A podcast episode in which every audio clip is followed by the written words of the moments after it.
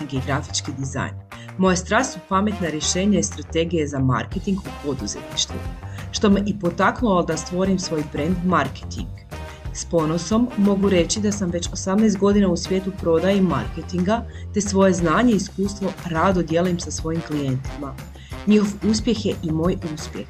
Zato sam odlučila pokrenuti podcast u kojem ću ugostiti inspirativne žene poduzetnice koje svoj marketinški put grade na društvenim medijima.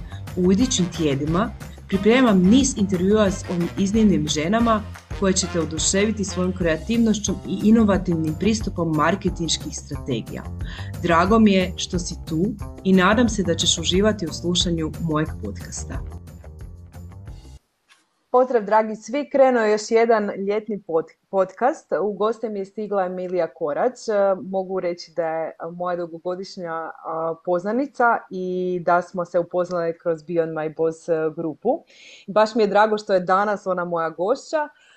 Emilija je vlasnica wellness centra ili studija, što je to već? Emilija, možeš reći našim dragim gostima da nešto krivo ne kažem.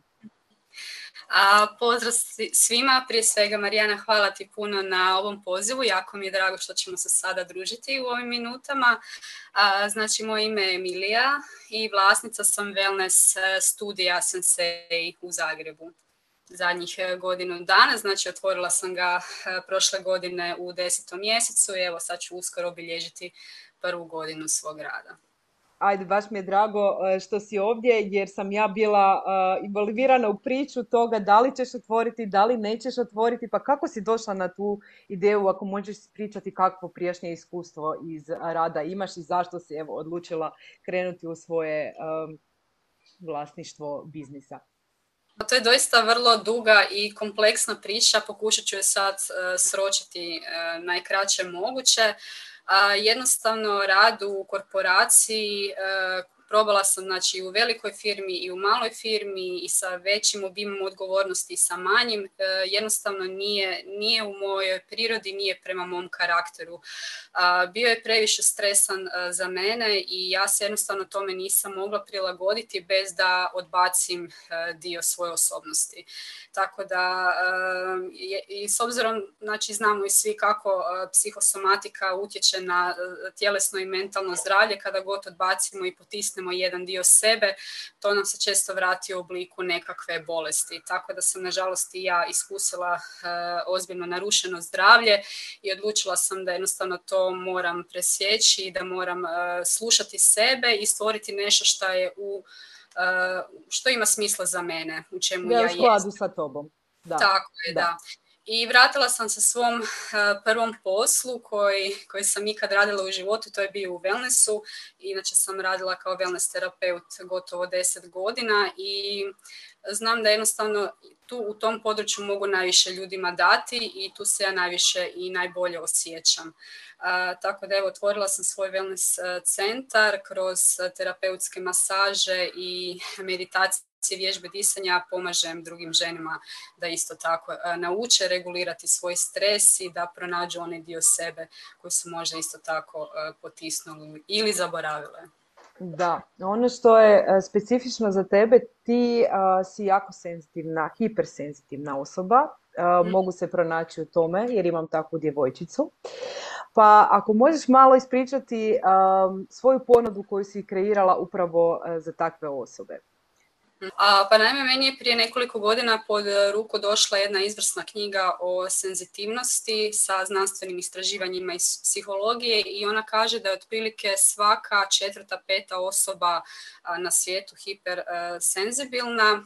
To je jedan cijeli kompleks osobnosti, znači mi jednostavno osjećamo puno više i puno dublje nego prosječna osoba. To ne znači da nas to čini boljima u odnosu na druge, nego jednostavno drugačije funkcioniramo. Naš mozak doista percipira stvari iz okoline drugačije. I kako sam se na početku predstavila, tako i kažem, kad idete kontra toga, jednostavno sami sebi radite štetu. tako da evo, ja sam se specijalizirala kroz svoje tretmane baš u tom smislu da ljudi, da žene prvenstveno osjete sebe, da osjete tu svoju senzibilnost, da osjete što znači biti pod stresom i što znači otpustiti taj stres iz tijela i tako su moji tretmani i kroz masaže koncipirani, plus znači navela sam i to da radim i meditacije i vježbe disanja koje također pomažu da se uzemljimo, da se povežemo sa sobom i da osjetimo sebe. Jel? Da, to nam je svima potrebno. Emilija, to ti je bilo prvo iskustvo za poduzetništvom. kako si dolazila eto, do prvih klijenata kad si otvorila svoj studio? to je bilo jako, jako teško, vjerovatno najteža stvar koju sam napravila u životu, ali ja sam doista krenula od nule. Znači nisam imala nikakav backup plan. Kažem, znači prvo sam radila 10 godina kao terapeut, onda 8 godina u administraciji, znači ja nisam imala nikakve klijente sa strane koji su me čekali da ja otvorim svoje poslovanje. Znači, doslovno sam krenula od, prvi klijente su mi bile moje prijateljice i tako je, tako je krenulo i bio je to veliki strah, velika neizvjesnost, ali nekako sam vjerovala u sebe, znala sam da sam dobra u tome što radim, samo ljudi moraju čuti za mene. Jel? Da i uh, okrenula sam se najviše na društvenim mrežama, koliko god ljudi za, možda zazirali od toga, ali meni se to pokazao kao najbolji uh, kanal za komunikaciju sa ljudima i izvrstan, izvrstan medij gdje mogu predstaviti svoj rad. Znači gdje mogu ljudima predstaviti tko sam ja, što radim, kako radim i što mogu očekivati od mene i svi ljudi koji su dolazili k meni u studiju su rekli da ih je to najviše i privuklo, da su mogli osjetiti što će otprilike dobiti kad dođu k meni i to ih je privuklo. Tako da evo malo po malo sam gradila to svoje carstvo, počela sam stvarati e, krug redovitih klijenata koji su mi vjerni i redovito mi se vraćaju, a konstantno imam priljev novih. Tako da evo, prva godina, iako je bila stvarno borbena, e, bila je iznad mojih očekivanja u tom smislu. Mm, da, mm, jako mi je zanimljivo što si sad ispričala, jer iz toga zaključujem upravo ono što i e, svim svojim klijentima kroz marketing govorim, da kada smo mi autentični, iskreni, e, kao što si ti na društvenim mrežama, jer volim pratiti tvoj rad e, i objave i zaista me opuštaju i odiše iz tvojih objava tvoja energija i mora se to prepoznati i zato si tako brzo imala uspjeh na društvenim mrežama. Ako se dobro sjećam, krenula si sa društvenim mrežama kada si otvorila um, svoj studio i uh, kažeš da eto, imaš priljev ljudi uh, iz tih društvenih mreža. Ako mi možeš ispričati da li na društvenim mrežama koristiš uh, samo organski rast ili koristiš i uh, plaćene kampanje, možda nekome koje na početku to može pomoći? Pa s obzirom na ograničeni budžet kojeg sam imala na samom početku, naravno prvo sam htjela vidjeti koliko mogu postići organski. A, s obzirom da je profil friški i da se te zakonitosti u algoritmima konstantno mijenjaju, da ih nitko ne može shvatiti, netko, neko, neko vrijeme te gura, sam mm društvene mreže te guraju, predstavljaju, širete, mm neko vrijeme te ono doslovno baniraju. Ko u valovima, jel da? da? To ide stalno gore dolje, tako da nisam se mogla oslanjati samo na organski rast. Pokušala sam i sa plaćenim oglasima i kombinacija zapravo jednog i drugog mi se pokazala za mene nekako optimalna, jer, ali ne pretjerivati. Znači tu se isto mhm. čovjek može zanijeti i misliti u super, znači imala sam jedan oglas, javilo mi se njih 20, sad ću ja samo šibati oglase. Isto nije Isto sam imala oglase koji su imali gotovo nikakav odaziv. Tako da, eto, to je sve metoda pokušaja i pogrešaka i da sam vidiš za sebe šta ti odgovara. s tim da doista bih tu naglasila da ti možeš imati najbolji oglas, snimku, tekst sastavljen, može biti velika i gledanost i sve, ali na kraju odaziv može biti mali. Da. Isti oglas možeš ponoviti za tri mjeseca i biti će totalni bum. Da, Tako, nema pravila nema pravila i jako je velika nesigurnost oko toga, ali trebamo e, mi kao poduzetnici jednostavno ne svačati to osobno u mhm. smislu da mi nešto krivo radimo, nego jednostavno to smatrati kao sastavnim dio e, poslovanja, da će jednostavno to tako ići i da što god dođe da je dobro. Da. Jer nikad ne znate, evo ako se mogu i nadovezati, recimo shvatila sam kroz ovu godinu da kada imam neki oglas ili objavu, da ju mnogi screenshotaju spreme, sačuvaju za neki period kad će si možda stvoriti prostor. Znači, znaju mi se javiti na neku moju objavu koju sam prije dva mjeseca objavila, e sad su oni spremni doći. Tako da nikad ne znate kako će se to ovoga za vas okrenuti. Jel? Treba pokušati biti uporan i ne se pokolebati u startu. Da, slažem se sa tobom i ključ toga svega je dosljednost. Kao što si ti rekla, ljudi možda i nešto ne komentiraju, ne javljaju se za naše usluge ili proizvode, ali prate. Meni se to dešava da me na cesti zaustavljaju i pričaju o nečemu što recimo nisu niti lajkali, niti se prijavili za neku uslugu, ali ljudi prate i spremaju i kad su spremni oni će se svakako odazvati, ali zbog toga treba biti dosljedan i metoda pokušaj pogrešaka je najbolja za e, dugoročni rast. Jel ti samo imaš u svojem centru um, dakle svoje usluge, masaže, wellnessa i toga ili se širiš i van, da li imaš nekakve radionice, mm-hmm. ili jer sam vidjela nedavno da si bila na jako divnom mjestu sa zajednicom žena. Da, da. da. Napravila sam jednu kolaboraciju sa svojom šogoricom koja živi u predivnoj netaknutoj prirodi e, na sjeveru Like na jednom imanju, bavi se travarstvom već dugi niz godina i ima izvrsno ogromno znanje o biljkama. E, I onda smo nas dvije odlučile spojiti naše dvije strasti i napraviti jedan program znači u kojem e, sam ja e, masirala, radila vježbe meditacije i disanja sa klijenticama, a ona ih je podučavala branju, pripremi, e, obradi ljekovitih pripravaka i tako dalje. Jedan mini program smo napravili znači, kroz vikend i ono, išli smo probati isto Znači, metoda pokušaja ovoga, i pogrešaka. Kad smo krenuli to objavljivati, dugo je bila tišina s druge strane i mislili smo, Isuse Bože, bit ćemo sretne ako nam se jave doslovno tri žene samo da održimo prvi put da. E, tu, da dobijemo nekakvo iskustvo mi kao organizatorice, pa ćemo znati bolje sljedeći put. No, međutim, zadnjih nekih deset dana, tjedan dana prije samog događaja bila je toka navala da mi smo morali početi odbijati žene jer nismo više imali kapaciteta da ih primimo. Jako mi je to drago čuti. Da, da. Napravili smo odmah e, rezervacije za drugi koji ćemo ponoviti i već tu imamo zapravo puno jer, e, jer su se ljudi predbilježili. Tako da evo, to je bilo stvarno odlično i opet izvan svakih naših e, očekivanja. Da, i to je ključno u poduzetništvu, da se umrežujemo s drugim poduzetnicima. Da, slažem se s tobom i ja svojim klijentima cijelo vrijeme govorim da je ključ uspjeha dok se umrežujemo s ljudima iz naše branče. Znam da me klijenti često pitaju i žale se na svoje konkurente, ali to što si evo, ti napravila sa svojom šogoricom koja bi možda iz neke perspektive mogla biti i tvoja konkurencija jer sličnu nišu ljudi primate, ali kad ste se spojili mora jednostavno doći do uh, rezultata i mislim da je to ključ i na početku samog poduzetništva da se umrežujemo sa sličnim ljudima. Osim dakle društvenih mreža, mislim da je tebi ključna preporuka. Da li uh, vidiš da tu dobivaš uh, nove klijente? Da, samo to je jako spori proces koji treba vremena. Isto tako mogu reći da tek sad nakon godine dana vođenja poslovanja mi dolaze ljudi sa, iz takvih kanala, znači da uopće ne znam od kud su, kad me nazovu, kad se naruče, ja uopće ne znam od kud su došli, dok, dok mi ne dođu i kažu, ne znam, preporučila me, bila je tu moja sestra, teta, kolegica s posla, ali ono u smislu kao moja kolegica je bila kod vas tu prije tri mjeseca, mhm. znači za takve stvari jednostavno treba vremena. Dok se ta baza klijenata ne, ne izgradi i tek sad primjećujem nakon godine dana da mi sam marketing više nije toliko primaran koliko sad glavnu ulogu upravo ta preporuka preuzima.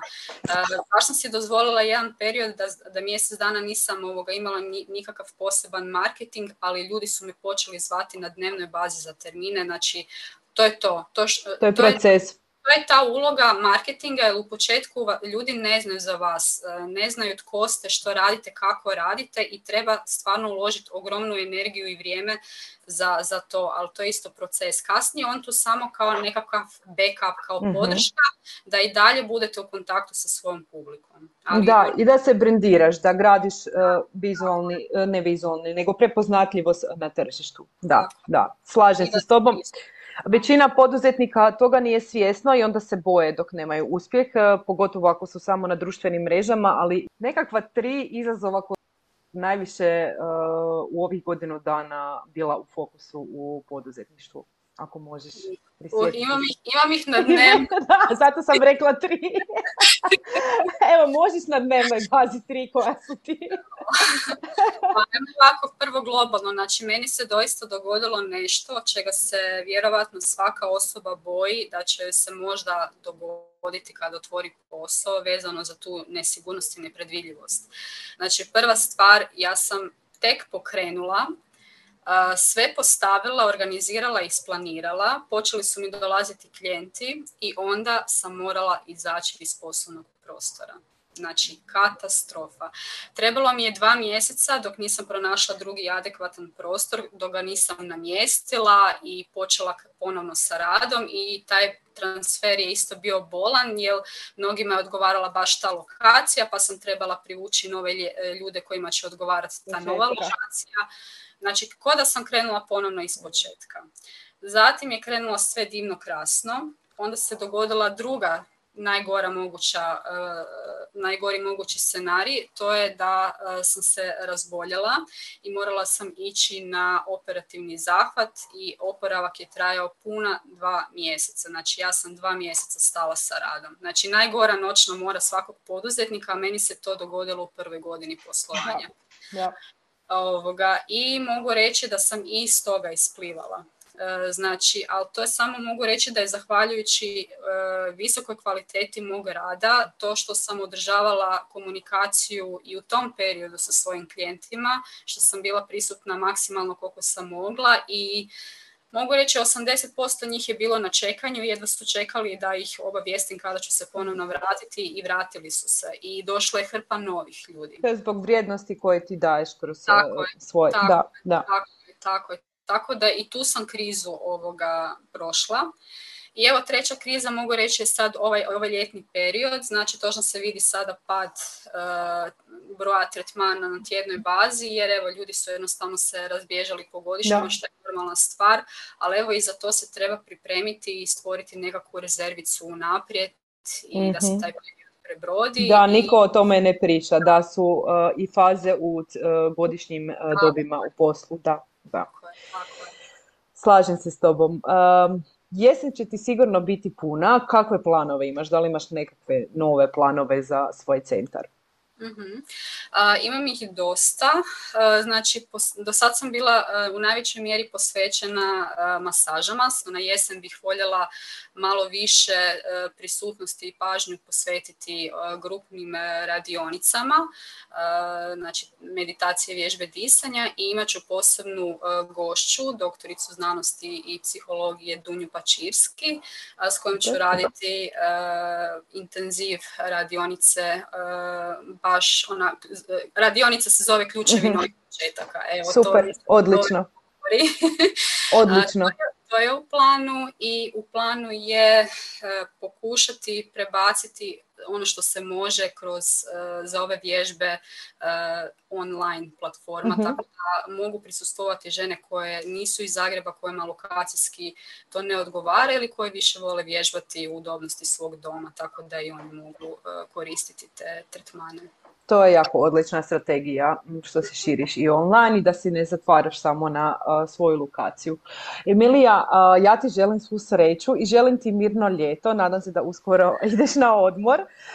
zaista je iza tebe turbulentnih e, sedam mjeseci ove godine i sigurna sam da je uspjeh pred tobom, poznavajući te. Ako još imaš za kraj tri savjeta za nekoga koji iz tvoje braše, wellnessa, koja bi onako ti rado čula prije godinu dana kada da si otvarala uh, svoj studio? A, pa ključno je doista biti dobar u tome što uh, radiš, znači baš biti ekspert u tome i uh, voljeti to. Jer ako voliš to što radiš, ljudi će jednostavno to osjetiti, pogotovo je to bitno u našoj uh, branši koja je jako osobna, intimna, gdje ste u direktnom kontaktu tjelesnom, uh, emocionalnom i psihičkom kontaktu sa osobom, znači morate zračiti samopouzdanjem, sigurnošću i s tom ljubavi prema, prema ljudima. To je ono što potre, njima je jednostavno potrebna ta, taj osjećaj sigurnosti da su oni tamo dobrodošli.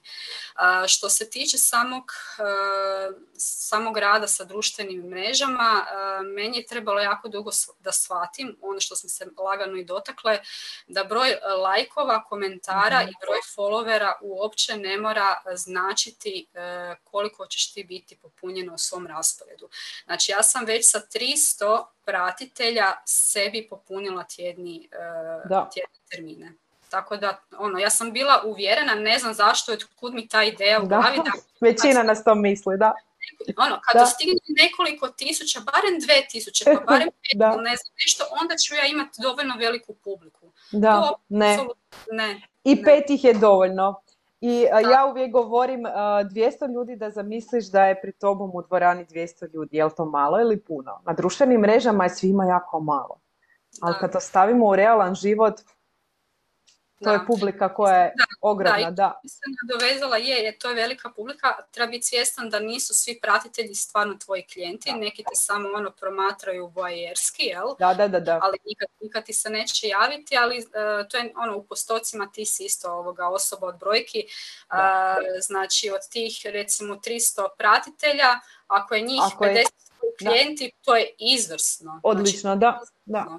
Da, Tako, slažem se s tobom. početku treba i to će se onda dalje širiti. Da, da, mora se širiti dok radiš to sa radošću i sa ljubavlju, a upravo zato smo i ti ja postale poduzetnice. Jel da? da. Hvala ti što si bila moja gošća, brzo mi je proletjelo vrijeme sa tobom. Evo, želim ti svu sreću i pratimo se i dalje u radu i nadam se da ću naći vrijeme da dođem do Zagreba, ipak mi to nije daleko da vidim tvoj studio. da, tvoja pozivnica, ona već debelo skuplja prašinu. Znam, znam, oprosti. Hvala ti Emilija, uživaj u ostatku ljeta. Pozdrav. hvala. Bok. Hvala ti na slušanje današnjeg podcasta. Nadam se da ste uživali u slušanju, da ste dobili neke korisne savjete i ideje za svoj marketiški put. Uz Marketing Podcast želim te nadahnjivati i educirati o različitim aspektima digitalnog marketinga – Isti sadržaj možeš pronaći na mojim društvenim mrežama ili pak se preplatiti na newsletter u kojem dajem besplatne savjete upravo za isto. Ako imaš prijedloge za buduće goste ili teme, slobodno mi se javi. Također ne zaboravi se priplatiti na moj kanal i ostavi mi svoje povratne informacije.